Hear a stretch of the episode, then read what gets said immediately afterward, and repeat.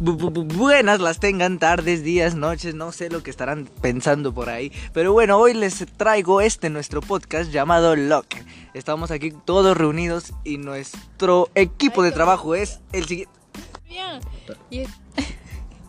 Soy Paola Sarabia y estoy muy contenta con la oportunidad que me dio el programa. Y vamos con Lupita Muñoz y un gusto estar con ustedes.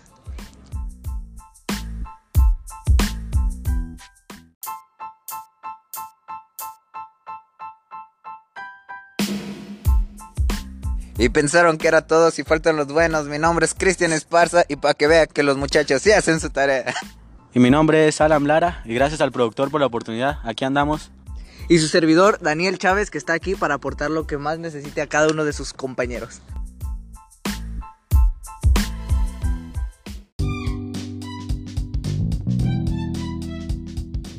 El tema del día de hoy que veremos es la filosofía. El primer punto que se dará a tocar en este programa es la importancia de la filosofía y este será entregado por mi compañero Cristian Esparza.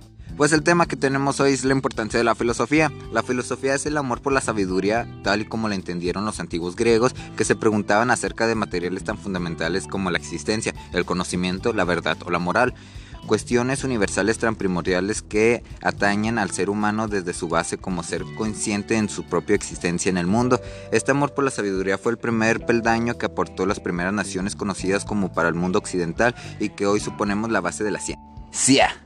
A pesar de que en la actualidad la valoramos muy poco o casi nada, esta ciencia es la primera que ha formado el avance y progreso del ser humano en casi todas las demás disciplinas científicas, políticas,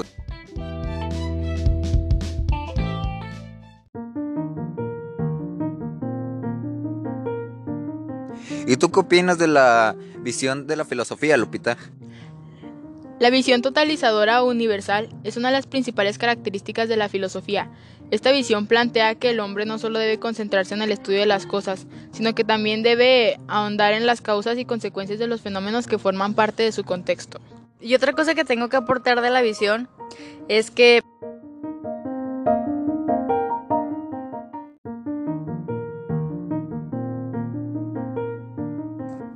Esta abarca una serie de aspectos como el estudio de todos los elementos que rodean al hombre. Esto le da un carácter universal. Además, esta visión no se enfoca en un ámbito de estudio, puesto que desea encontrar todas las respuestas posibles. fin? Asimismo, esta visión explora el saber mismo y la razón, así como el fundamento y origen de las cosas. Por medio de la visión totalizadora o universal, la filosofía busca satisfacer la necesidad del hombre sobre saber acerca de lo que le rodea. Gracias a este planteamiento se desarrollaron diferentes ramas de estudio para el logro del fin.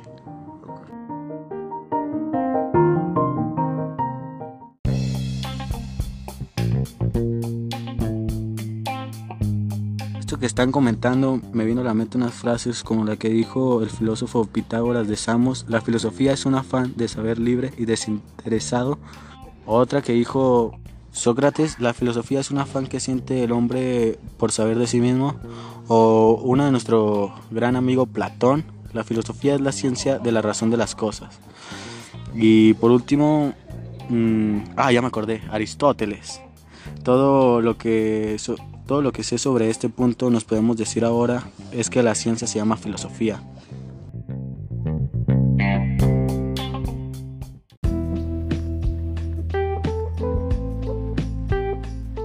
Y pensaron que no íbamos a hablar de lo que, pues así se llama el programa. Lo que consideraba que todos nuestros conocimientos provienen de la experiencia de ellas, se derivan y a ellas se reducen. La filosofía de lo que se dirige contra las ideas innatas, contra el a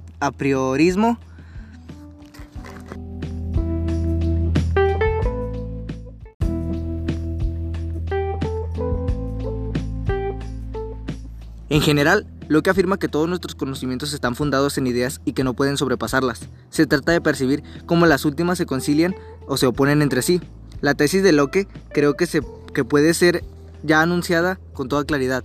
No existe ideas innatas en nuestra mente ni en orden teórico ni en el práctico.